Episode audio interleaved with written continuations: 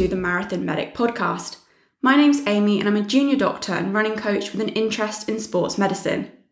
On this episode of the podcast, I'm joined by Dr. James Hull. James is a consultant respiratory physician with expertise in exercise related breathing problems. We're discussing asthma, hay fever, respiratory tract infections, and importantly, exercise induced laryngeal obstruction, otherwise known as ILO. And if you haven't heard of ILO before, then that's definitely all the more reason to keep listening. So, hi, James. Thank you so much for taking the time out to, to speak with me today. I was actually recommended to, to look into some of your work by a colleague I, I met at work and was really interested, particularly around um, your work with ILO, which we'll get onto later. But just to start with, could you just introduce yourself and give us a little bit, bit of background about you? Yeah, sure. Thanks, uh, thanks, Amy, and thanks for inviting me. So, um, I'm a chest physician at the Royal Brompton Hospital, um, and in that capacity, my main uh, work is looking after patients with asthma, but I also run a service looking at unexplained breathlessness, uh, particularly for people uh, who are struggling with breathing on exertion. And then, um, as an aside, I do a dedicated sports respiratory clinic at the Institute for Sports Exercise and Health at UCL, um, where principally I'm seeing individuals who are struggling with breathing problems and a variety of respiratory symptoms uh, during sporting activity, and that's you know ranging from Olympic level athletes right down to people who are struggling with recreational sport. And how did you kind of get into to that side of respiratory medicine? Well, I think I've always had an interest in exercise physiology, even from sort of teenage years. And then I went and did an undergraduate degree in exercise physiology, uh, looking at uh, particularly a test called a cardiopulmonary exercise test, which tries to look at why people might be limited when they're exerting themselves. And then thereafter, qualified as a doctor, got interested in respiratory medicine, um, principally because you know, I enjoy the type of colleagues who are in that specialty. And then I was put together really the sporting interest with respiratory medicine. And whilst most people would relate those two issues um, in the context of asthma and particularly exercise induced asthma, what we found, or what I certainly found over time, was that I was seeing individuals who had that diagnosis and actually, we were unable to confirm the presence of other markers of asthma. And in fact, it was other mimics um, or other clinical conditions which were causing their symptoms, which I'm sure we'll come on to later on. But those were the sort of background and the interest that I got. And, and more recently, I've been interested in trying to help um, very elite athletes in the UK um, in a project trying to reduce the frequency of respiratory tract infection, which is hugely uh, limiting and disabling for athletes as they try to get to competitions in top shape. And in, in terms of sports, am I correct in thinking that your sport of choice is cycling? Is that right?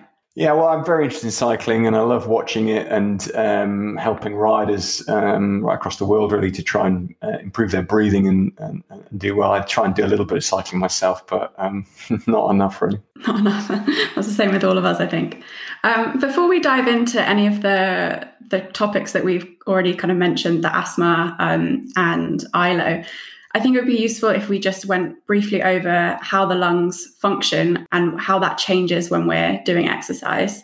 Yeah, sure. And it's a really interesting area because it's, it's one of the areas in physiology which still presents us with a number of challenges in that you would think by now we would understand exactly what happens to trigger an increase in our ventilatory or breathing response when we start to perform any form of exertion. So, you know, simply standing up out of a chair and or starting to go up a flight of stairs you would think by now we would understand the intricate pathways and how the physiological biofeedback uh, mechanisms allow us to control that process. But there's still a lot of unknowns, and uh, there's a lot of debate about whether there is an anticipatory feed forward into allowing us to breathe more rapidly when we do those activities, or whether there's some uh, feedback from the muscles and the stretch fibers within the muscles at that point of onset of exercise. During exercise itself, generally speaking, breathing changes in order to allow some form of homeostasis of the metabolism. So when you're working hard, of course, your muscles are producing waste products.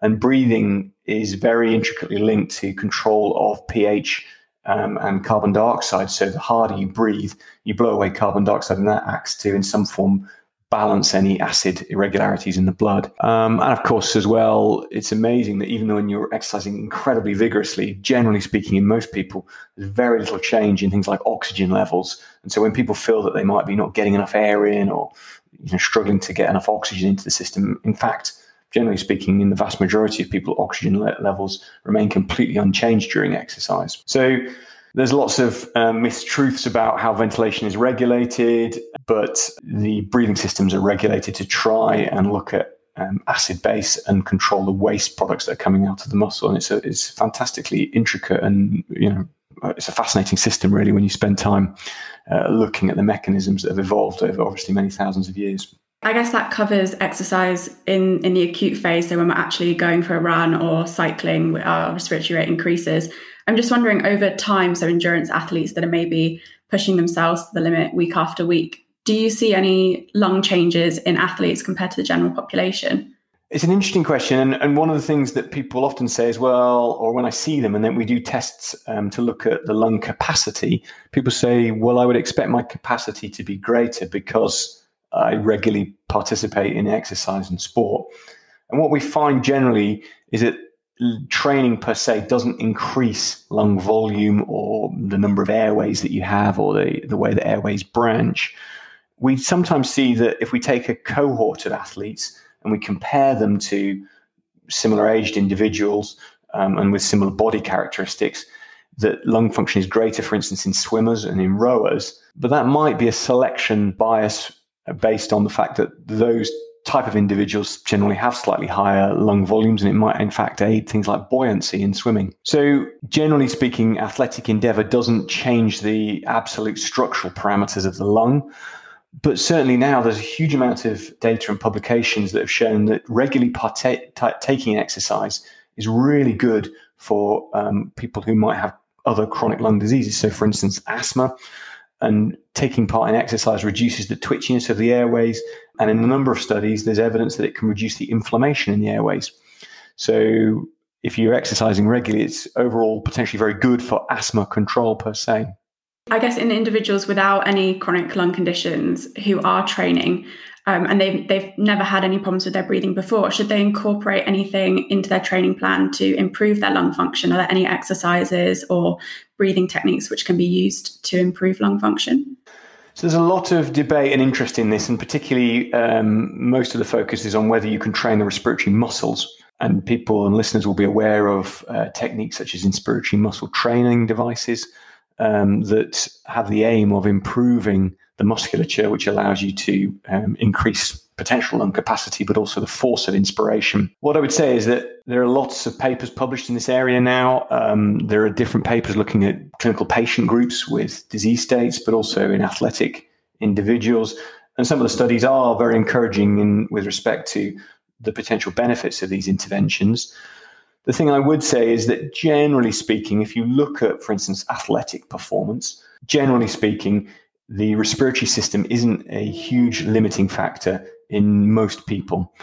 That might be very different at the very elite end of the spectrum, but in most people, the key limiting factor when people perform vigorous exertion is the cardiovascular system and the ability to transport oxygen with the hemoglobin, uh, and of course the musculature and the, and the ability of muscles to extract that oxygen. So I think endeavors to spend huge amounts of effort trying to increase respiratory muscle strength is probably not necessarily going to be that rewarding for most people. The other things that people do, I mean, uh, one thing that is very important is to make sure that the lung isn't injured or insulted or the airways don't become inflamed or irritated. And so it's as much about trying to avoid things which might cause irritation. And we know, for instance, that if people exercise in very noxious environments, polluted environments, or for instance, cross country skiing in very, very cold, dry environments, that can irritate the airways and in some cases set up a cycle of exercise induced asthma type changes. Um, and that's particularly relevant in, as I said, potentially aquatic athletes and in winter sports athletes. And so it's about two things really. One, being aware of what is really limiting you as a main factor when you're exercising. And two, making sure that you uh, avoid things which might upset or injure the lung. And, and you mentioned again there um, the, the term exercise induced asthma. So, what exactly is exercise induced asthma, and how does that differ from patients that just have a, I guess, a standard asthma diagnosis? So, it's interesting in that there's lots of debate about the use of terminology in this area. And one thing is clear is that exercise per se doesn't induce the clinical condition asthma, which is a, a term that's used to describe a, a, distinct pathological entity. In fact, I mean, you know, if you if you think about where we are at the moment, there's a lot of debate about whether we should use the term asthma at all, um, because we're learning more and more about the different types or subgroups of conditions which sort of fall under this umbrella term asthma. We're learning particularly about the inflammatory pathways, and so there are different types of the same condition which you know historically have been banded under this umbrella term asthma. If we just put that aside, though physiologically what happens when you exercise if you've got a tendency towards let's you know term it an asthma type process when you exercise particularly very vigorously in cold dry air then the small airways have a tendency or propensity to narrow down particularly when you stop that exercise. So very classically if we want to establish a diagnosis of exercise induced asthma or probably better termed exercise induced bronchoconstriction because the smaller airways are narrowing then we would exercise someone very hard in as dry air environment as we can, say, for instance, six to eight minutes running very, very hard, close to the maximum heart rate. And then we measure the lung function and we're looking for changes in the parameters that uh, relate to airflow. And we're looking for a 10% reduction in those parameters when people stop exercise. And that is reflective of the fact that the airways have narrowed down. And that's a classic description of exercise induced bronchoconstriction. So, generally speaking, those terms EIA and EIB are used interchangeably. Um, and physiologists will tend to use the term exercise induced bronchoconstriction. And what it feels like for patients or people affected by this is that, uh, you know, as the test shows, really, when you go out running in a cold air environment, say you're running along a riverbank first thing in the morning, you start to feel some tightness in your chest or feeling like you can't catch your breath when you're running. And then when you stop running for sort of five to 10 minutes afterwards, you feel quite uncomfortable. And then that starts to recede, or of course, is, uh, recedes more quickly if you've used a, a, an inhaler to open up the airways. That was going to be my next question, actually. Do you find these patients can typically respond with simple management advice? So, I don't know, using a buff, for example, to make sure that they're not having direct uh, cold air hit it, hitting their airway? Or do all of these patients really need to be using inhalers to manage their symptoms? It's interesting, and there's again lots of research that have looked at different, um, what you might term non-pharmacological approaches to this. And broadly speaking, when I see patients with this condition, I talk about both things um, at all times, and I say, look, there are non-pharmacological approaches, and as you allude to, things like wearing a buff or a snood is really important in the cold air because we know that if you look at the pathophysiology of exercise-induced bronchoconstriction, what is happening is that we think the surface liquid um, on the very small airways is becoming dried out. And as it dries out, it then causes a cascade which releases mediators. And then as those mediators are released, they end up causing the little muscles to contract down. So if you can wear something which increases the humidity or stops that drying out or cooling process, then, you know, ipso facto, it stops the cascade of these mediators causing bronchoconstriction. And we did a study over the last few years looking at a heat moisture exchange mask that people wear, and we can show that exactly as we've described, it stops or at least attenuates this tendency towards airway narrowing. And the other things which are important from a non pharmacological perspective are things like dietary interventions. And some studies, uh, certainly from the States, have shown that things like fish oil supplements may help some athletes. Uh, high doses of vitamin C, um, alterations in salt intake in your diet. So while the studies are not 100% definitive, what I tend to do is discuss those factors with an individual. And of course, some people would like to think about ways which don't rely on medications. Having said that, generally speaking, um, you know, this responds very well to using an inhaler before exercise. And so it's probably a combination of two things which are most beneficial. And just in terms of the non pharmacological approaches, do you think they're things that actually all athletes should do? So even if you're not having breathing problems and you're heading out for a run or a cycle on a really cold day, should actually we all be just considering that? Because I'm assuming that drying process is going to affect all of our lungs, regardless of whether we suffer with bronchoconstriction or not. Yeah, it's always a balance, isn't it? Um, suggesting that people do things, um, you know, against the the sort of burden of doing that. And certainly, if you if you if you're going out running and you've got uh, a snood over your face, there are natural implications for that in terms of the comfort of uh, of your breathing, the moisture, uh, the fe- some people the feeling of that um, limiting your your sensations of breathing, and so, so, you know these are always balancing acts. And I, I, would say that if you haven't had any problems and you feel okay and you're not running in a polluted environment, for instance, or it's not very cold and dry, then there's probably not a huge amount of merit in in over egging that. The other thing to say is that people, generally speaking, in my experience, sometimes overlook or don't consider appropriately um, management of their hay fever symptoms. So when pollen season comes around, it's often, and I speak, I speak about this myself, suffering with hay fever, but essentially I just wait for the hay fever symptoms to arrive. And then I think, oh no, you know, I can't breathe through my nose anymore.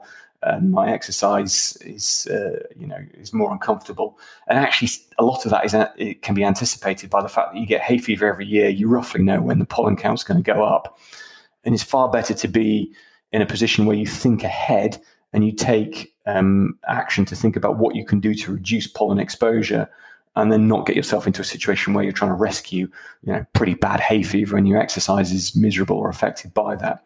And, you know, I've written a few things about strategies that people can think about to try and reduce the impact of hay fever. But if you're taking some of the treatments for hay fever, they need time to work prior to being exposed to the pollen. And so you should think about that two weeks upstream of your of your typical onset of your symptoms. And I usually say to athletes I see, look, think about when this usually occurs and make a note in your on your phone in your diary to alert you two to three weeks before that to say, look, this is likely to be the start of the pollen season. Um, think ahead and think about strategies to try and avoid running into those problems. And then the allied problems with breathing for people who've got allergic uh, breathing problems. And for people with asthma, possibly, uh, let's say someone that's had a new diagnosis of asthma, I think often the thought process can then be that's going to limit me in terms of what exercise I can do. But earlier you alluded to the fact that actually doing regular exercise can be very helpful for patients with respiratory problems. So, is there any kind of, I know it's difficult and it's very much a, an individual thing, but is there any general advice for people with asthma and how they should approach exercise? Yeah, I mean, the first thing I say to anyone with asthma is that, you know, I look after a number of Olympic level athletes. And if you look historically over the data from Olympic Games, it's always a shock to people to say that actually um, Olympic athletes with asthma outperform their non asthmatic counterparts in terms of medal haul. Uh, and you know, and people with very severe asthma who are on the top end of treatment. So, for instance, having biologic asthma treatments, the type of injected treatments which are affecting um, the most severe form of asthma, you know, have won medals at Olympic Games. So I think whilst people might be struggling with symptoms, I think that's an encouraging uh, message to say, look, it shouldn't hold you back. We should be able to allow you to exercise to the level you want to. And if you continue to struggle, then you do need to see someone who's got an expertise in this particular area so that you can unpick the factors which are causing you to be limited, but it shouldn't hold you back. So that's the first thing to say. The second thing to say is that the simple and broad messages which we talked about just a moment ago with respect to logical, non pharmacological strategies. And that includes things like allergic triggers, thinking about warming up the airway or stopping it from becoming very cold and dry, but also things like warm up um, strategies. And interestingly, most people have the advice that if you've got asthma, you should warm up very slowly, build into it, gradually build up the intensity. Whereas, in contrast, the research evidence suggests that for at least a proportion of patients, maybe as high as 70%, it's about actually putting in your warm up some high intensity short bursts of exercise. So you might start to jog, and then you put in a couple of um, very short, 15 to 20 seconds, very high um, intensity bursts. And then you go back to your warm up, and then you start to your normal exercise. And in a proportion of asthmatic individuals, that will trigger something called the refractory period, which means that when you go back to exercise within an hour, within an hour period, it's far less likely that the airways are going to narrow down. And of course, then the other thing to say is that I tend to find for people who've had asthma, even if they've had it for a number of years, it's always worth reconsidering how inhalers are taken, whether they're taken in the right way, whether they're taken in the right timings around the context of exercise. Really simple things that actually can improve the efficacy of the delivery of the medications um, and then thus allow better control of the condition. So, you know, in many ways, it's doing the basics well, thinking about those things, and then thinking about the right type of treatment as well. Mm, that's uh, really interesting about the the warm up strategies. I'd never really considered or, or heard about that before, and that's quite a simple thing to implement. So, moving on now to your area of interest, which is exercise induced laryngeal obstruction, or ILO, E I L O. Um, would you mind just explaining a little bit about what that is? Yeah, sure. Um, so, I, as I said earlier on, I mean, I suppose earlier in my career, I was seeing lots of individuals who'd been diagnosed with having exercise induced asthma or bronchoconstriction. And essentially, they were getting wheezy and breathless when performing vigorous exercise. So when they were pushing it really hard, either running, cycling, swimming, they felt they can't get a breath in. Uh, they noticed a wheezy sound. Often people around them also noticed this sound. And it was attributed to really badly controlled asthma. So people or athletes that I saw, generally speaking, um, would consult a doctor and they'd have an increase in their asthma treatment in the hope that suddenly this would go away, and it doesn't. And what we started to think about, and certainly was coming and emerging from Scandinavian countries, um, you know, over the last sort of 10 to 15 years, was this understanding of a condition called ILO.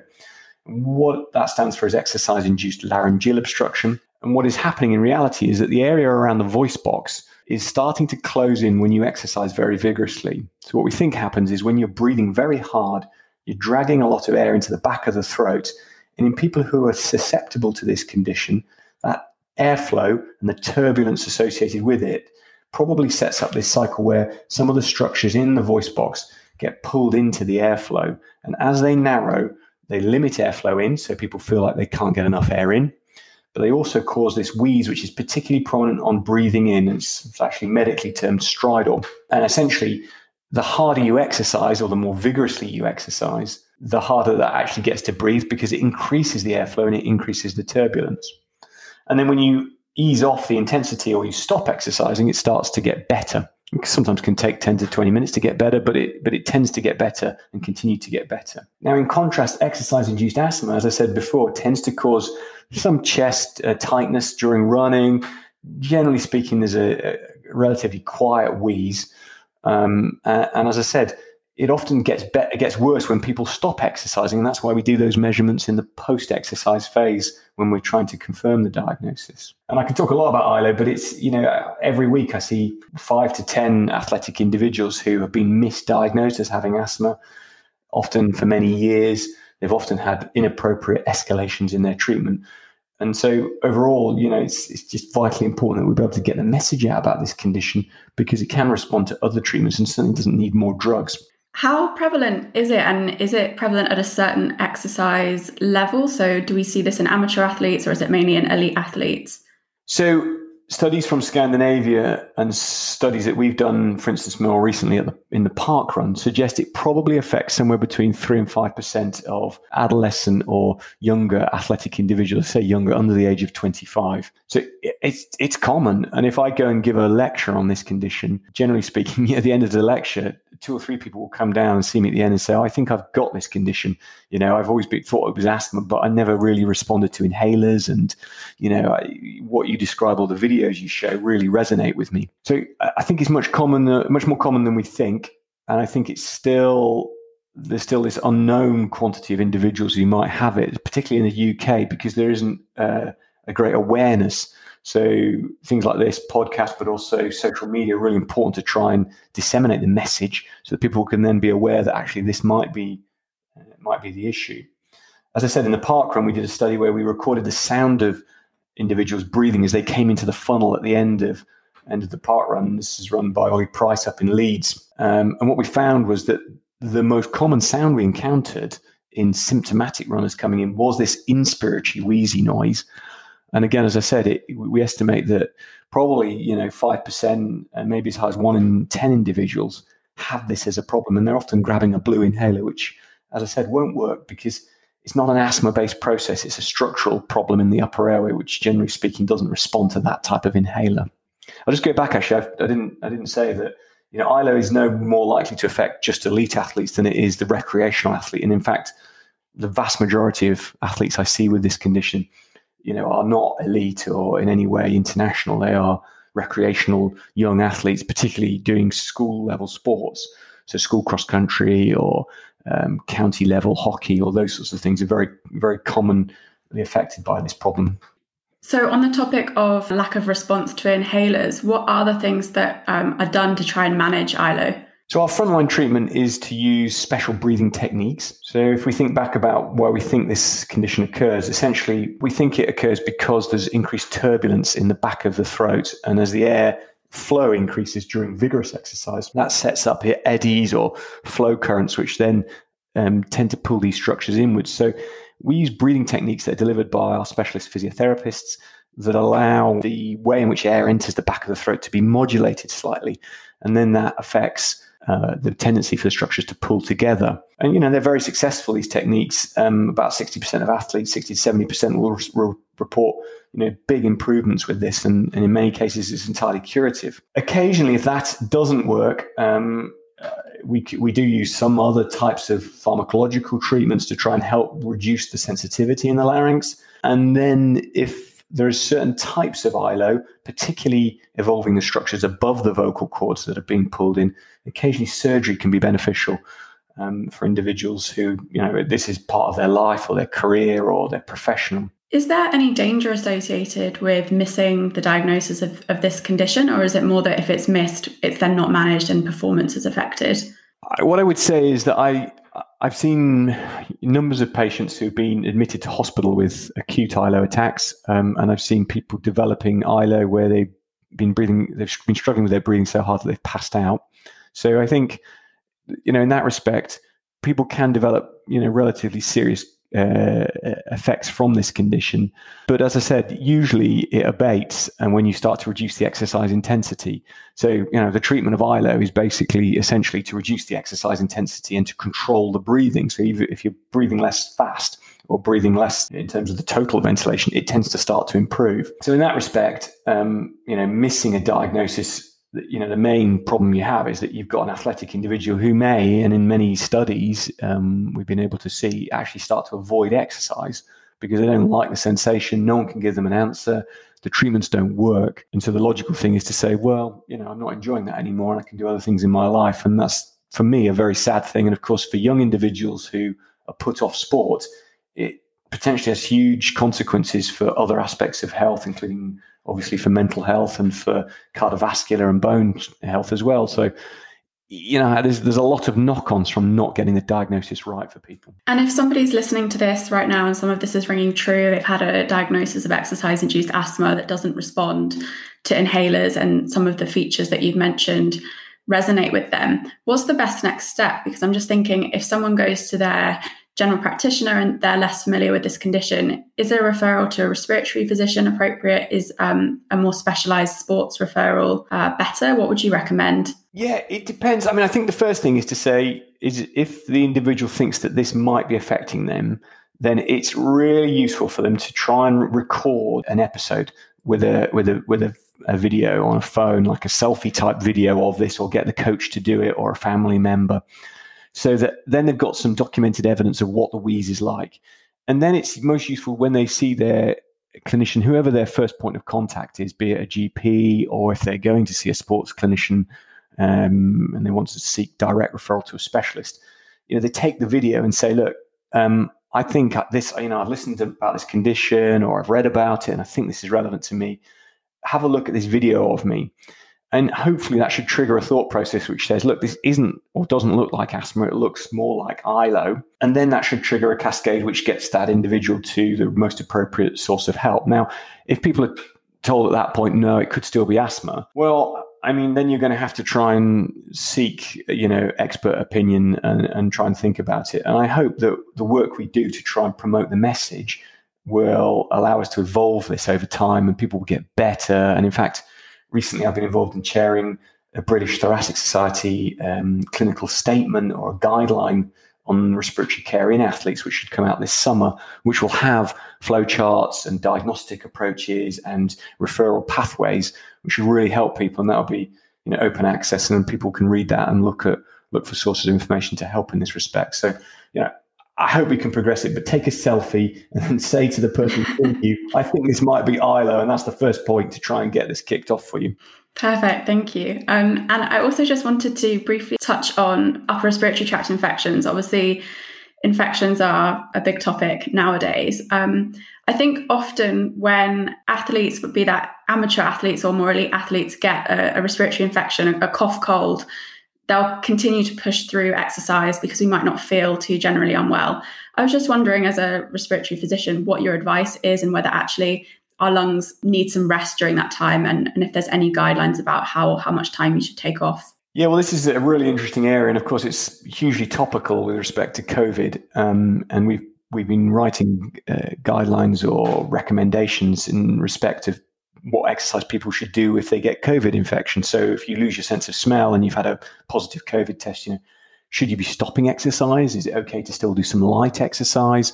Um, clearly, people have to isolate and not be around others during a COVID infection, but people might want to do some light exercise in their own home environment. And if we think about more general infection and not just specifically about COVID, the historical advice has been that if you have symptoms above the neck, so for instance, you've got a snotty nose or you've got a bit of a sore throat, it's recommended that you reduce the intensity of exercise, but you can still partake in light exercise while you're recovering from that infection. Whereas, in contrast, if you have lower respiratory tract symptoms, you're, you've got breathlessness or you've got a productive cough or you've got some chest pain, then you should completely stop exercise until those symptoms start to resolve, um, or you've had a course of antibiotics, for instance. So, the thing I would say about all of that is there is no good uh, research studies that have actually analyzed that and looked at whether that's an appropriate way um, to proceed or not.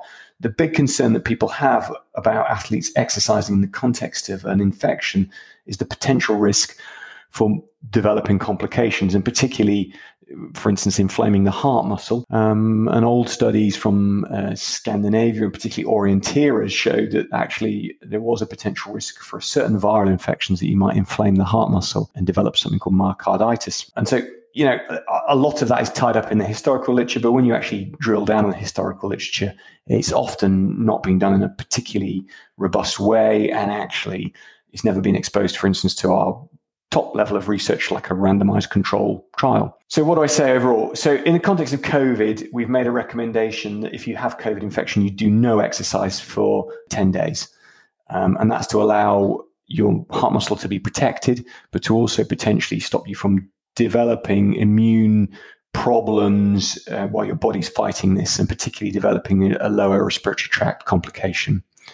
So that's the recommendation that's out there. And we usually say that you should be seven days free of symptoms before you start to get back into graded return to exercise.